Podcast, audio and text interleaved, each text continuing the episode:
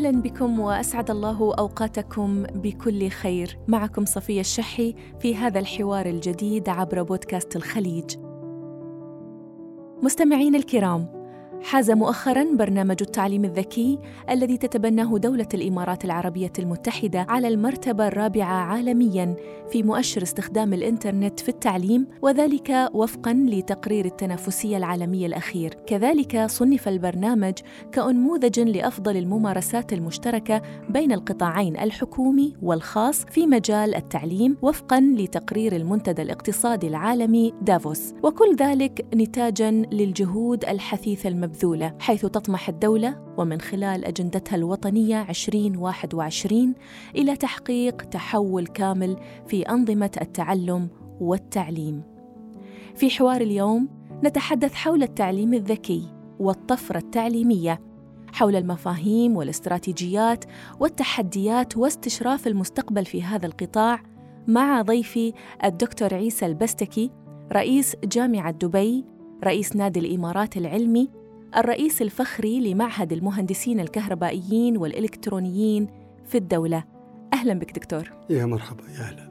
تشرفنا بك دكتور وطبعا شخص مثلك ملم وعنده يعني اختصاص كبير وواسع في هذا المجال بدءا من تخصصك الأكاديمي وانتهاء بخبرات على مدى سنوات طويلة في هذا المجال. وتعلم حضرتك أن يعني الأبرز دائما آه، في مسألة الحديث عن هذه الأمور آه، الحديث عن المفاهيم. والتوسع الكبير في هذه المفاهيم وتعدد الجوانب الكثيرة في أي مفهوم علمي.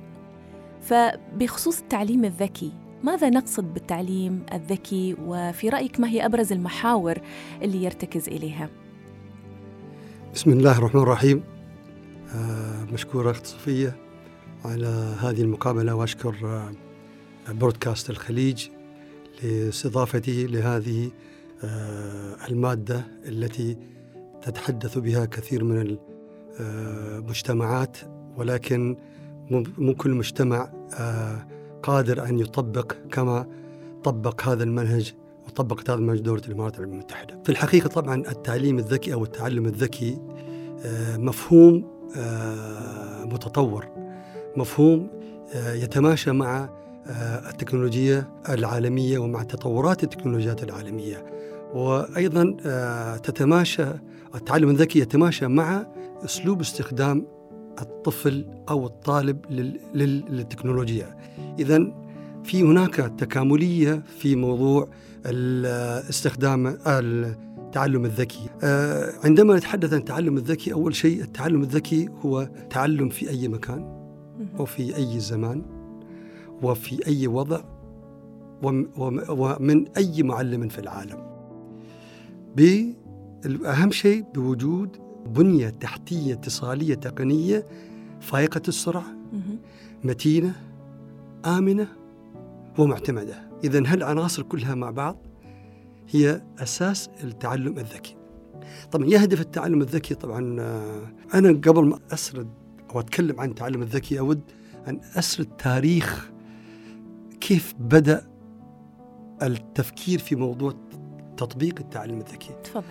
يعني دعينا نرجع إلى الماضي إلى حوالي 38 عاما وبالتحديد 1980 1981 حيث أنتج أول حاسوب شخصي في العالم.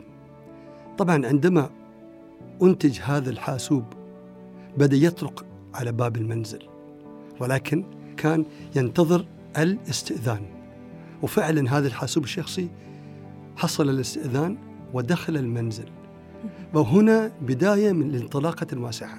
فبعد ما دخل المنزل بدأ يتطور إلى أن وصل إلى التواصل مع العالم ال ال الإنترنت. نعم. كنا في ثورة تقنية اتصالية لغاية تسعينات القرن الماضي. ولكن لما وصلنا إلى القرن الواحد والعشرين أو الألفية الثالثة هناك تغيير في تسمية بعض الأجيال. فمثلا اللي ولد قبل 1980 يعتبر مهاجرا تقنيا. نعم. يجب أن يتجنس لكي يكون مواطنا تقنيا. ولكن المواطن التقني الذي ولد من عام 1980 أو 81 إلى نعم. آه، فترات طويلة. فالمواطن الرقمي يعني يبدأ أول ما يعرف يتكلم يبدأ يتعاف- يتفاعل مع التقنيات. ولكن الألفية الثالثة اللي يسمون جيل الألفية أو millennials هؤلاء أنا أسميها كنكتة اللي يولد الحبل السري متصل بال- بالإنترنت already يعني. فمعنى هذا أن الألفية الثالثة أصبحت التقنية جزء أساسي من الطفل. أول ما يتحرك الطفل يحرك صبعه على للشاشة. الشاشة. نعم. ويمكن هذا الشيء حتى يخلينا نتساءل حتى عن عناصر يعني العملية التربوية والتعليمية نفسها اليوم يعني إذا ما تأثرت وتغيرت إذا كان مثلا قبل نتكلم عن ربما ثلاث أو أربع عناصر فقط من بينها المعلم والمنهج والطالب وغيره. اليوم عن يعني عن أي عناصر نتحدث بالتحديد؟ هل نقدر نقتصر العناصر ربما على عنصرين فقط؟ في العملية هذه لا هو العملية نعم. كل العناصر متكاملة متكاملة نعم ال- اللي بغيت أوصل له أن وصلنا لمرحلة أن يجب يجب يعني أن نغير في أسلوب التعليم. أو مناهج التعليم أو المعلم أو التقنيات لأن الطالب لا يستطيع أن يتعامل مع المعلم كما كان المعلم يتعامل مع الطلاب من الجيل السابق طيب فهذا- سنعود يعني. نعود دكتور لهذه النقطة ولكن قبل أن ننتقل إليها بس عندي سؤال يعني الآن التعليم الذكي هل هو نقدر نقول عنه منتج معرفي بحد ذاته أم أنه طريق مغاير إلى المعرفة؟ هو في الح- في الحقيقة مزج بين الاثنين ولكن أكثر شيء هو طريقه إلى المعرفة نعم. الهدف الأساسي من من التعلم الذكي طبعا يعني أول شيء تطوير البيئة التعليمية. حنتكلم الحين بيئة. إذا العنصر واحد البيئة التعليمية. بيئة التفاعلية. إذا التعلم التفاعلي بين المعلم وبين الطالب. يعني الطالب عنده ثلاث عناصر يتفاعل معه. مم. الطالب يتفاعل مع المعلم يتفاعل مع التقنيات يتفاعل مع الطالب آخر في الصف. إذا هناك ثلاث عناصر يتفاعل معهم. إذا التفاعل حصل معنا هناك تعلم تكاملي. فإذا طورنا البيئة وهذا الهدف الأساسي من التعلم الذكي البيئة ثم نتكلم عن الأداء التعليمي. لأن الأداء التعليمي في فترة من فترات كان يقول جيل الجديد جيل مدلل. أنا أقول لا ليس بمدلل ولكن أسلوبنا يجب أن يتغير حسب المعطيات الموجودة والطالب يتفاعل مع التقنيات. إذا الأداء التعليمي يطور بالتفاعل مع التقنيات ولكن بشرط حسب ال- العملية التعليمية المبادئ العملية التعليمية. بعدين نأتي إلى است- استخدام تسخير التقنيات في في آه، في التعلم الذكي. وأيضا التفاعل مع المجتمع. كل هذه العناصر كانت من بداية لانطلاقة ال- التعلم الذكي. هو فعلا طريق إلى المعرفة. طريق إلى المعرفة بمعنى أن الطالب يتعلم وهذا السبب سمينا تعلم ولم نسم ولم نسميه تعليما برغم التعليم أشمل. ولكن التعلم معنى يجب الطالب أن يتعلم يعني آه، هناك يعني جانب كبير أيضا من الذاتية آه، نعم. يجب أن يوضع حتى تنجح هذه نعم. العملية من قبل الطالب آه، بالضبط. نفسه مثل ما بالضبط. تفضلت دكتور طيب هل أنتج هذا الأمر أيضا طفرات وأعلم أنك أنت مهتم يعني حتى بهذا المفهوم أولا يعني ما مفهوم الطفرة التعليمية وهل هي نتاج لهذه الحداثة التكنولوجية وهذه التطورات؟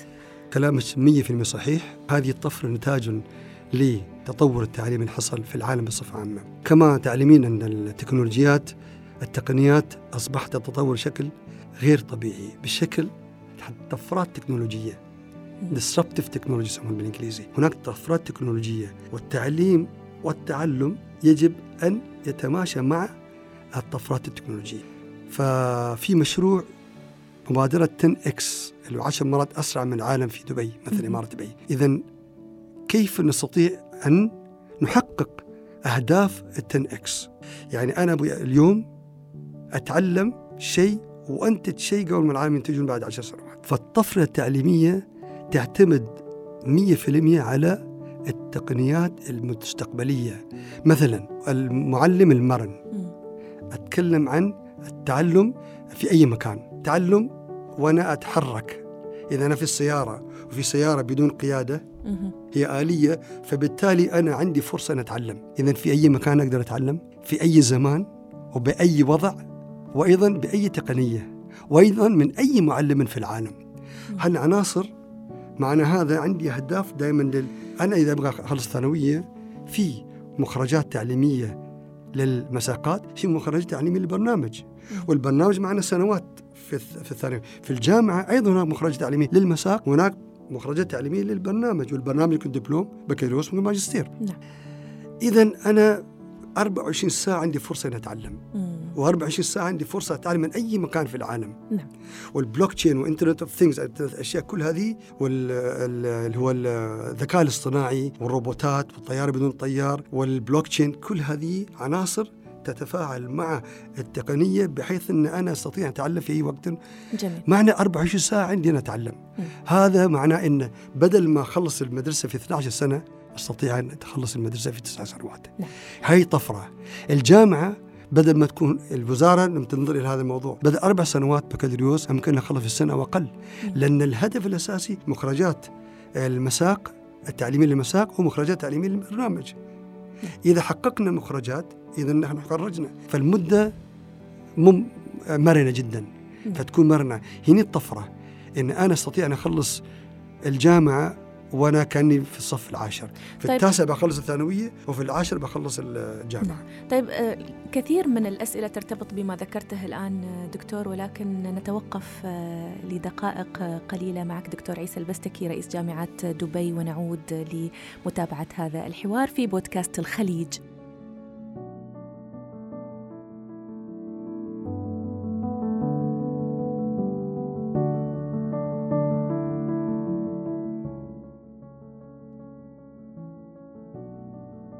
أهلا بكم مرة أخرى في هذه الحلقة حول موضوع آه، التعليم الذكي والطفرة التعليمية مع ضيفي الدكتور عيسى البستكي رئيس جامعة دبي. مرحبا بك مرة أخرى. يا مرحبا يا هلا. كنا نتحدث عن السرعة وهذا الزمن القياسي اللي يجب أن يقطعه البشر حتى يحققوا الكثير آه، في سنوات آه، قليلة. ذكرت مشروع ال 10X. دكتور هل هذه السرعة هي متطلب؟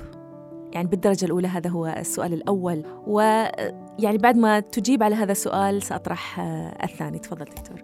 10X آه، متطلب ضروري وليس خيارا لأن إحنا دولة نعتمد على البترول آه، بشكل كبير جدا. ودائما نسعى إلى أن نكون إن اقتصادنا يكون مستدام حتى ما بعد البترول. كما قال صاحب السمو الشيخ محمد زايد إحنا وبالتعليم استثمار في التعليم وبعد 50 عاما سنحتفل بتصدير آخر برميل من البترول. معنى هذا القيادة عندها رؤية. الرؤية هاي ان بعد 50 سنة إحنا عندنا اقتصاد مستدام دون الاعتماد على البترول. إذا السرعة الهائلة اللي نراها في تطور التكنولوجيا سرعة غير طبيعية وهذا السبب أساس سموا آه، بالإنجليزي technology disruption أو disruptive technology معنى الطفرة التكنولوجية. هناك طفرات يعني هناك قفزات وليست على خط مستمر هناك قفزات. وعندما تكون هناك قفزات فالإنسان يجب, عليه أن يتواكب مع هذه القفزات. ودولة الإمارات لا خيار لها إلا أن تدخل في هذا الركب إلى أن تدخل في هذه المنافسة. لأنها مسألة آه، دولة تهتم بشعبها وتهتم بأمن شعبة وتهتم بسعادة شعبة. معنى هذا حتى لو بعد خمسين سنة نحن بنكون سعداء لأن عندنا منتج اللي, اللي يكون بديلا للبترول. طيب. إذا السرعات الهائلة مثل 10 إكس اللي نحن نعملها نريد أن نصدر ال- ال- ال- التكنولوجيا للخارج. إذا إحنا طبقنا السنة سنة قبل عشر سنوات نحن نكون رواد. وعندما نكون روادا ماذا نعمل؟ نستطيع أن نصدر إلى الخارج. نعم. وهذا الهدف صنع في الإمارات بمعايير عالمية. طيب دكتور الآن يعني من واقع ما يقوله الخبراء وحتى خبرتك الشخصية في هذا المجال العلاقة بين السرعة والمخرج أو المنتج النهائي. لنقل نحن نسابق الزمن ولكن كيف يؤثر ذلك أيضا ويتأثر بطبيعتنا كبشر يعني في نهاية الأمر؟ سؤال سؤال صعب جدا. آه، لأن سنوات كثيرة دائما هناك. أول ما كان في إنترنت هناك نقاشات كثيرة. هل الإنترنت آه، شيء سلبي ولا شيء إيجابي؟ أكثر من 95% من الإنترنت آه، هناك إيجابيات. في إيجابيات كثيرة في الإنترنت. ولكن تغير السريع اللي حاصل الحين هناك تخوف. كيف نستطيع أن نربي أجيال الأجيال القادمة؟ أنا أعتقد نحن المفروض أيضا نقنن لأن الذكاء الاصطناعي سيجعل الموضوع المعين اللي ممكن للطفل أن يعني يسير فيه في هذا المجال ويحلق في فضاء الإنترنت إحنا نستطيع ان نقنن ماذا يجب على الطفل أن يعني يتعلم من الإنترنت. نعم. اذا الحين التحكم يكون عندنا أكثر من قبل. هناك الذكاء اصطناعي وهذا معناه التربية في وجهة نظري بتكون إلى الأفضل. الوالدين لهم تحكم في كيفية تربية الأطفال باستخدام التكنولوجيا فحتى التكنولوجيا سريعة ولكن هناك أيضا رقابة موجودة. دكتور ذكرت سابقا مسألة عملية اختصار السنوات الدراسية في مراحل المختلفة اللي يمر بها الطالب. طيب الآن العلاقة أيضا بين طبيعة ذهن هذا الطالب وتركيبة عقله ومهاراته الشخصية وغيرها وتأثرها وتأثيرها أيضا على آه، هذه القفزات التعليمية في حياته كطالب. هو الطالب يعني ممكن يتخرج بكالوريوس في عشر سنوات. تسع سنوات ثانوية وسنة بكالوريوس عشر سنوات. في الحقيقة طبعا أنا كان ممكن أقول إحنا المفروض ممكن الطالب يخلص الثانوية في ست سنوات. في المرحلة السادسة يعني. ولكن هناك موضوع مهم وحساس. نضوج الطفل آه، بتكون آه، قابلة لأن آه، أن تستقر في المرحلة التاسعة. فبالتالي هذا السبب أنا آه ذكرت هناك سقف في موضوع الثانوية العامة. أما في الجامعة لا, لا سقف آه لشهادة الجامعية الشهادة الجامعية. فالنضوج في المرحلة التاسعة معنى هذا يستطيع الطفل أو الطالب أن يحقق البكالوريوس وهو وصل لمرحلة من النضوج. ولا تنسون أي أي مرحلة جامعية حتى الطالب عندما يتخرج يحتاج إلى سنتين أو ثلاثة لكي يتأقلم مع مع بيئة العمل. نعم. ف فنعطيه أقل من ثلاث سنين يمكن سنة أو سنتين أول ما يتأقلم بينتج. لأن الطفل له قدرات إنتاجية ممتازة. إحنا نقول يوم نشتري ال hard disk أو قرص الصلب يمكن فاضي سهل نضيف معلومات. نعم. فهو بعد ما ما ملأ هالمخزون اللي عنده فأسهل أن نكيفه بحيث بحيث إحنا نريد أن يحقق لنا آمالنا. طيب. فالنضوج موجود وأقل نعم. من نضوج المشكلة فقط.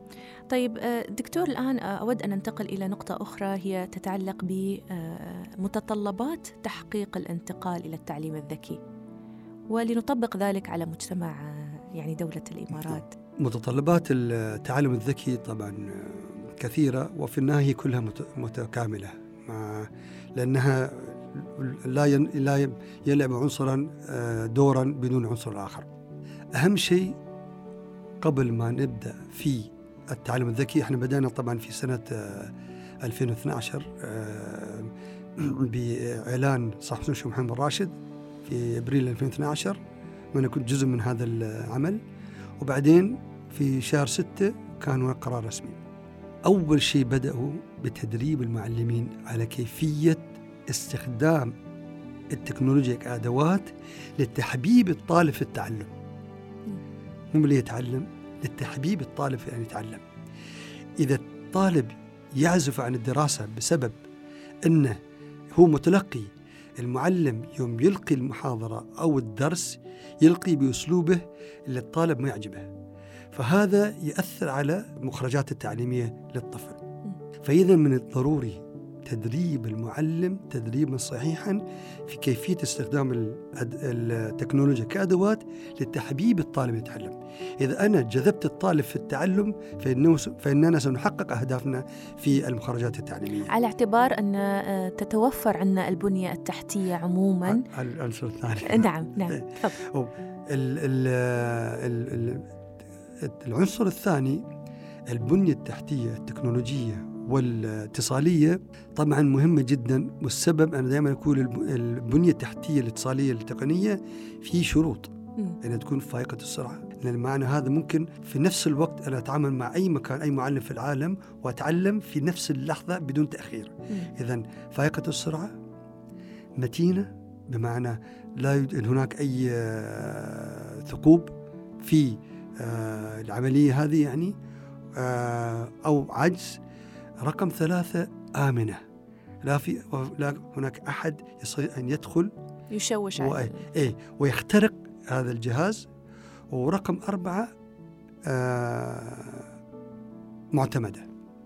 بمعنى أي شيء يصلني يكون صحيحا. إذا الأربع عناصر تحققت فإذا إحنا فعلا البنية التحتية الاتصالية والتقنية سليمة لبناء التعلم الذكي فوق هذه البنية التحتية. الشرط الثاني. الشرط الثالث اللي هو شرط ال- البيئة التفاعلية. يعني إحنا نعل أدرب المعلم ولكن في نفسه في تفاعل. والتفاعل مع منه في الصف قلت لك ثلاث عناصر. نعم. المعلم التقنية والطالب الآخر. أما كمجتمعيا أيضا يجب أن نثقف أولياء الأمور. يجب أن نثقف المجتمع. كل هذه الخمس عناصر تتكامل لكي ننتج مخرجات تعليمية صحيحة اللي تخرج الطالب بكفاءة عالية وفي نفس الوقت هو يحب أن يتعلم. آه، نحن قلنا أن هناك يعني آه، سقف في السنوات ال- الأولى التعليمية مثل ما تفضلت المرحلة التاسعة وبعدها يمكن الانطلاق بسرعة أكبر.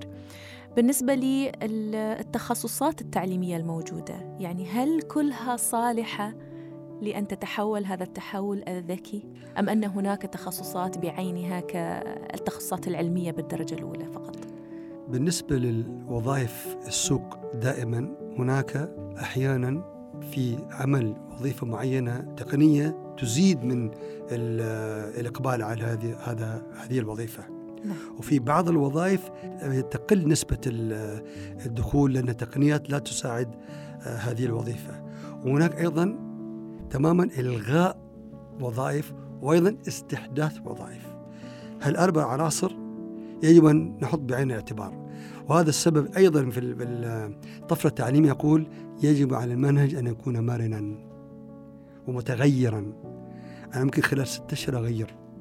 فالوزارة يجب أن تدرك أن المنهج يجب أن يكون متغيرا بناء على تغيرات في السوق تغيرات التكنولوجيا. بناء على التغيرات هذه يجب أن نغير المنهج لكي أيضا آه، نلبي احتياجات السوق واحتياجات التقدم اللي بيحصل. وحتى في المستقبل إحنا آه، نهيئ الطالب للمستقبل مو للآن. إذا عرفنا أن بعد أربع سنوات أو بعد سنة حسب ال- التعلم الموجود أن وظيفة ما بتكون موجودة. معنى هذا يجب أن لا نهيئ الطالب لهذه الوظيفة يجب أن نهيئ الطالب لوظيفة أخرى. وهذا هو السبب تعلم الذكي يجب أن يحقق مرونة المنهاج وخاصة ربما في المراحل الجامعية اللي هي آه، التي تسبق يعني آه، بشكل مباشر عملية آه، التواجد في سوق العمل. وحضرتك دكتور عيسى أيضا ترأس جامعة دبي. فأود أن أطلع على تجربتك أنت أيضا الشخصية في هذا الجانب وكيف يتم التعامل في التعليم الجامعي مع مسألة التعليم الذكي. نعم كلام في محله طبعا.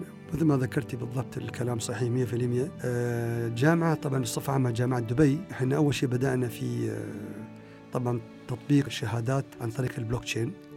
فأنا نحتاج إلى شهادات ورقية وإن شاء الله نطبق قريبا. بالنسبة للتعلم الذكي إحنا طبقنا المدن الذكية.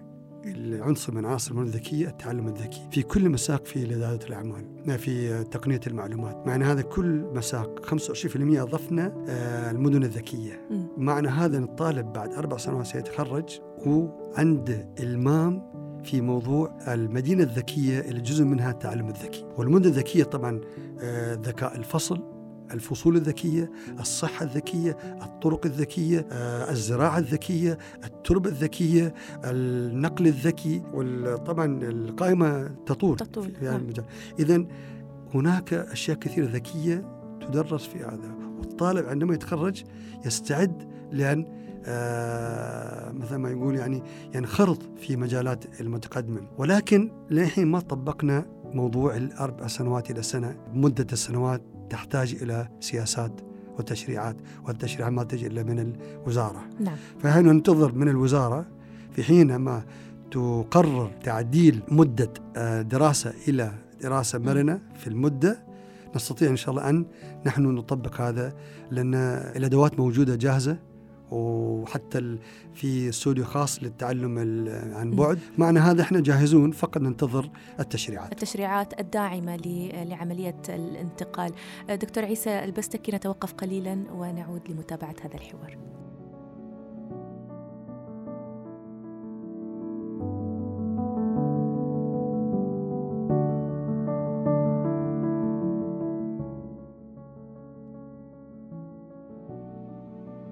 أهلا بعودتكم مستمعينا عبر بودكاست الخليج وهذه الحلقة حول التعليم الذكي والطفرة التعليمية مع الدكتور عيسى البستكي رئيس جامعة دبي. دكتور عيسى آه، كنا آه، قد توقفنا عند موضوع التشريعات وضرورة أن تتكيف هي الأخرى مع متطلبات العصر والحاجة القصوى والماسة إلى تغييرات فعلية وكبيرة تتعلق بالتحول إلى التعليم الذكي. هناك تجربة رائدة في دولة الإمارات العربية المتحدة انطلقت آه، قبل فترة وهي مشروع محمد بن راشد للتعلم الذكي. عن هذا الأنموذج دكتور نتحدث. ما هي قراءتك آه، لما حققه هذا الأنموذج حتى الآن على أرض الواقع؟ بالنسبة لي آه، إحنا نتكلم عن دولة الإمارات. الرؤى دائما واضحة وخطة العمل دائما واضحة للوصول إلى هذه الرؤى.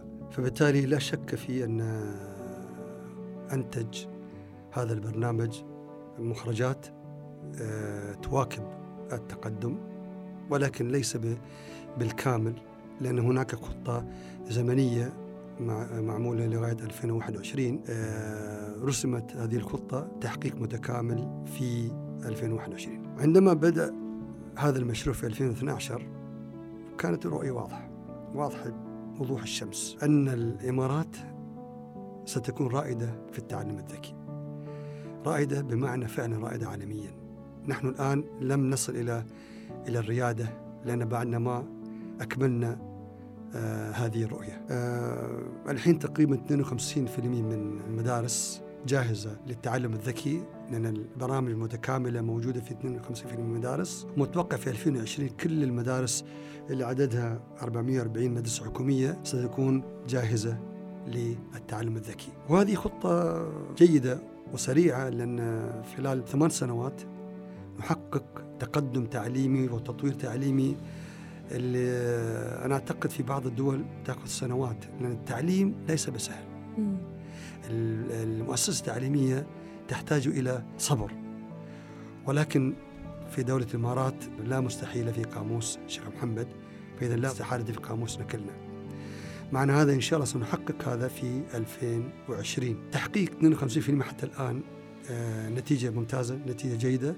والتدريب حصل للمعلمين. وأيضا التكنولوجيا خصوصا موضوع اللوحة الذكية أو تابلت نعم. آه، موجودة في هذه المدارس 52% والتفاعل موجود واستخدام التكنولوجيا كفيديو كصوت وصورة كإنترنت الأشياء augmented reality الواقع augmented يسمونها يعني نعم. آه الافتراضي أو لا المتخيل. augmented reality الواقع الزائد أو شيء كذي يعني تقريبا.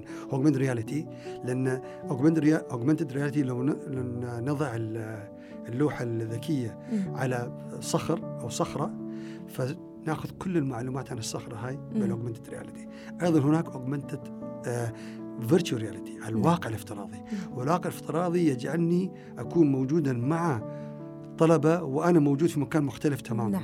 نعم. كل هالأشياء تقريبا وصلنا إلى نهاية التطبيق الصحيح ولكن مو في نهاية التطبيق الكلي فأعتقد هم ماشيين في خطوة آه، صحيحة ونتمنى إن شاء الله في 2020 نرى الدولة ترى النور في تطبيق التعلم الذكي تطبيقا كاملا متكاملا نعم. بحيث أن الطالب يستفيد من هذا آه هذه الأداة ويحب أن يتعلم. أنا عندي شعار L to L love to learn. يجب أن يحب أن يتعلم. حتى يستطيع أن يتعلم. عن نجذبه دائما يعني. نعم عن هذا الطالب آه، أو هذا الشخص عموما يعني كل فرد في هذا آه، المجتمع ونحن نتكلم عن الذكاء آه، ككلمة مفتاحية في المصطلح اللي نناقشه اليوم. يعني إلى أي مدى أفرز هذا الشيء تحديات بالنسبة للفرد اليوم في مجتمع دولة الإمارات وفي المقابل فرص أيضاً؟ يعني حتى خارج نطاق العملية التعليمية والتربوية بشكل عام من واقع احتكاكك أيضا دكتور بالشباب وتطلعاتهم والمشاريع الكثيرة اللي يعملون فيها وحتى طموحاتهم في هذا المجال. قصدي الذكاء البشري ولا الذكاء الاصطناعي؟ الذكاء؟ ككلمة مفتاحية مفتاح. اليوم في جوانب كثيرة في حياتنا. أن الله سبحانه وتعالى خلق لنا فينا هذا المخ وهذا العقل والذكاء البشري لا يضاهى أبدا. فالذكاء البشري فعلا مفتاح لكل المستحيلات. والإيجابية أيضا مفتاح لكل المستحيلات. والإنسان يستخدم نسبة بسيطة جدا من ذكائه في العملية اليومية بصفة عامة حتى طول حياته. نحن كباحثين كمعلمين آه، يجب أن نعمل أو نجري بأبحاث دقيقة في استخدام الذكاء بنسبة أكبر من آه، ما هو موجود يعني نسبة موجودة الحين قليلة جدا. ونعتقد الجيل القادم سيستخدم نسبة الذكاء في في عقله أكثر من جيلنا نحن. عكس ما هو يعني متوقع أو ما هو مشاع الآن. هذا هو مشاع فعلا. هذا نعم. مشاع والاشاعه غير صحيحة. إن إن الذكاء الاصطناعي أو غير البشري سيتفوق على الذكاء البشري. ويبدو أنك أنت يعني ضد الفكرة أو لا لا توافقها يعني؟ آه في كتاب آه لري كيرزويل اسمه الأحادية singularity يتكلم عن التكنولوجيا. في 2045 الذكاء الاصطناعي سيتحول لذكاء إدراكي وسيضاهي الذكاء البشري. وطبعا أنا ضد هذه الفكرة. أنا أعتقد الذكاء البشري ذكاء غير محدود.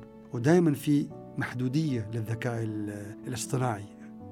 فمهما نطور مهما نزيد في الذكاء الاصطناعي لا يمكن هذا الذكاء يصل إلى النهاية إلى إلى ما لا نهاية. والذكاء البشري لا محدود له.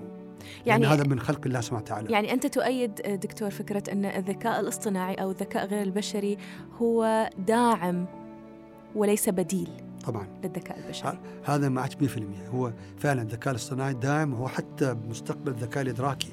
أكثر من الذكاء الاصطناعي لأن حتى هناك في إحساس في الجهاز. م. حتى هناك في إحساس اللمس إحساس البكاء إحساس الحب إحساس الكره. كل هالأشياء بتكون جزء من الجهاز. وهذا الذكاء الإدراكي. ولكن الذكاء الإدراكي بعد محدود بالنسبة للجهاز. الذكاء الإدراكي للإنسان لا حدود له. فالجيل القادم جيل سيسخر هذه النسبة أو يعني أو سيزيد من هذه النسبة ويسخر في تطوير الإنسانية. إذا الذكاء البشري هذا مستقبلنا.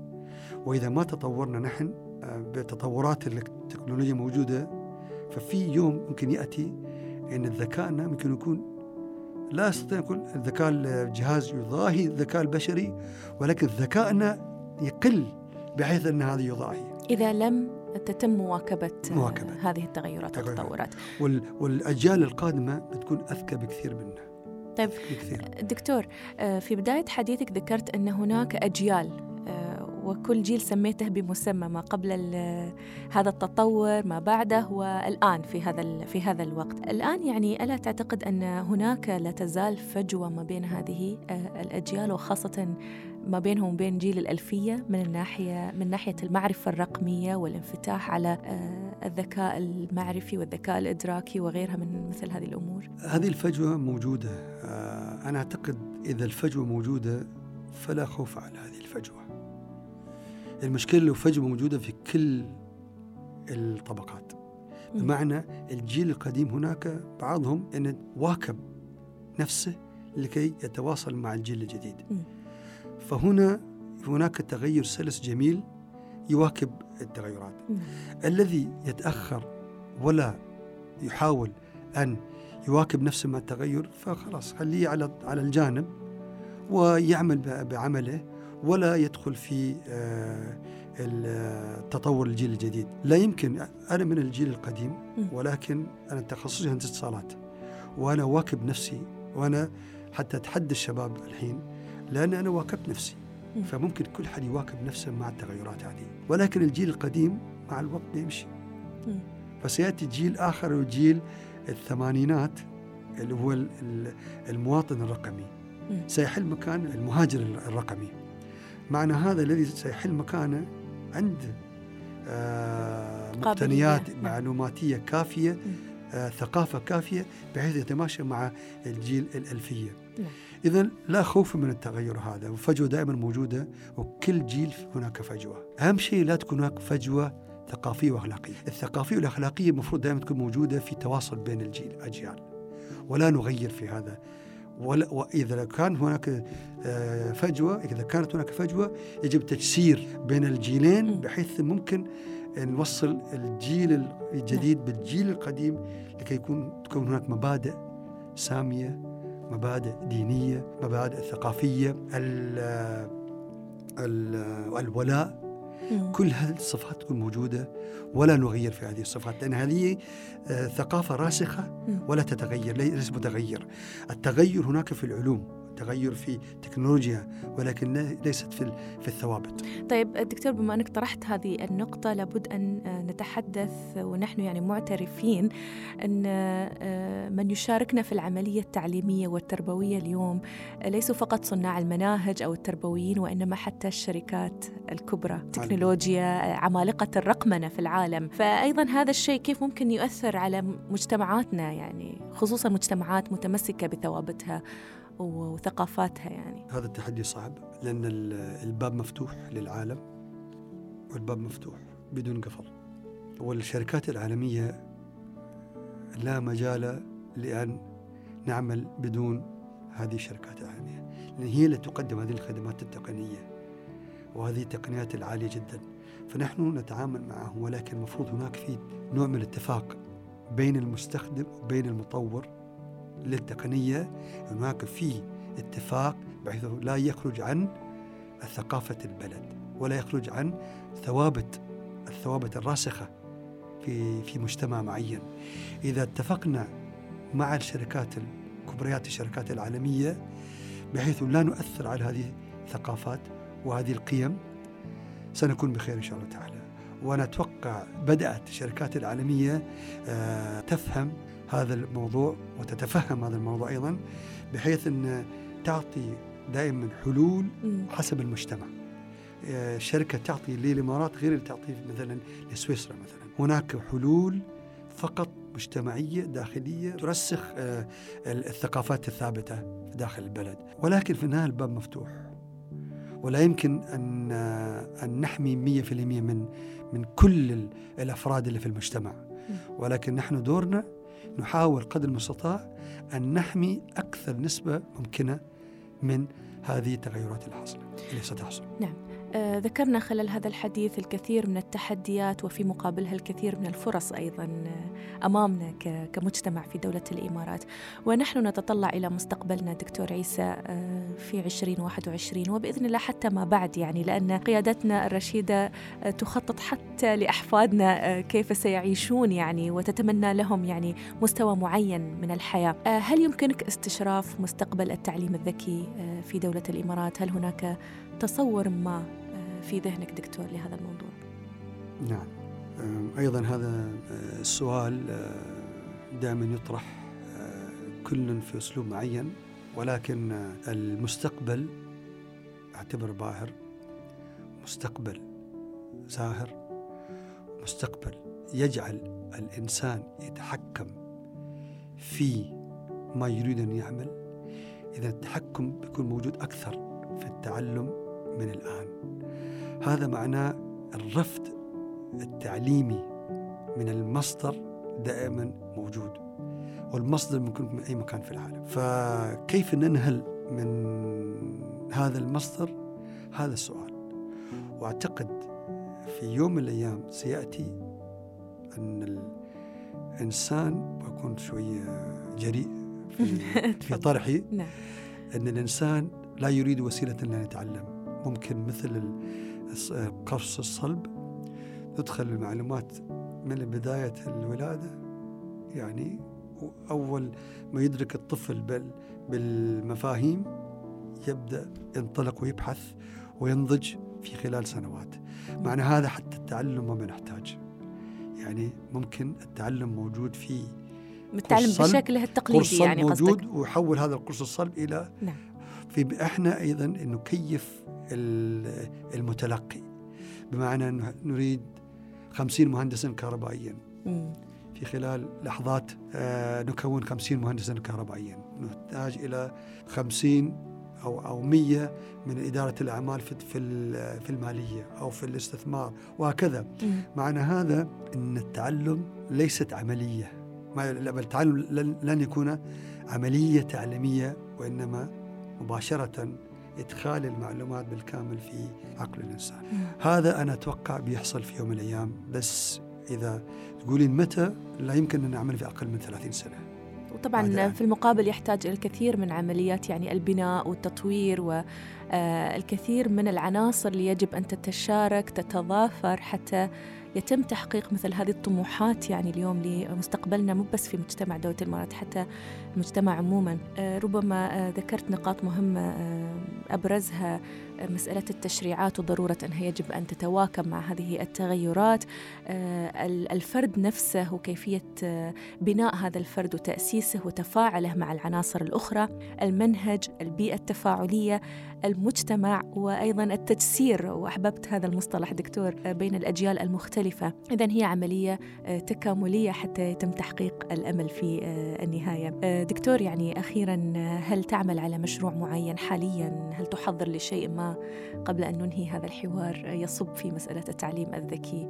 نعم. هناك مشروع طبعا أنا أعمل كمستشار تقريبا يعني مستشار تطوعي يعني في أماكن كثيرة يعني آه، ويطلبون لي محاضرات ف ولكن في جامعة دبي نحن فعلا في صدد تأسيس قسم اللي يتعامل مع مع الدكاترة العالميين بحيث أنه ممكن نطبق الطفرة التعليمية في يوم أن السياسات آه، بتكون جاهزة. مم. فممكن نطبق. إذا أنا أملي أن نطبق الطفرة التعليمية في جامعة دبي بأسرع وقت ممكن. بس ننتظر فقط التشريعات. آه، هناك دائما يعني في التعلم الذكي يعني إحنا ننسى دائما البحث العلمي حتى عند الأطفال في المدارس. ففي مركز لل مركز الابتكار مم. وريادة الأعمال. هذا المركز أريد أن أطور المركز في جامعة دبي بحيث أن نخرج من المركز مبتكرين مبدعين آه، ينتجون منتجات اللي تصنع في الإمارات وتباع عالميا. هذا دائما آه، شعاري. صنع في الإمارات ويباع عالميا أو بمعايير عالمية. هذا شعاري أن نحقق هذا الشيء للدولة حتى استدامة الاقتصاد. فيمكن جامعة دبي تحاول أن أن تمشي بنفس الخطى بحيث ممكن تطبق صنع في الإمارات آه، ويباع عالميا. شكرا لك آه، دكتور عيسى البستكي رئيس جامعة دبي رئيس نادي الإمارات آه، العلمي والرئيس الفخري لمعهد المهندسين الكهربائيين والإلكترونيين آه، في الدولة. سعدت بهذا الحوار معك في بودكاست الخليج وحلقتنا اللي حملت عنوان التعليم الذكي والطفرة التعليمية. شكرا لك. وأنا سعود كذلك. شكرا أيضا لحسن متابعتكم ونلتقي في حوارات قادمة عبر بودكاست الخليج.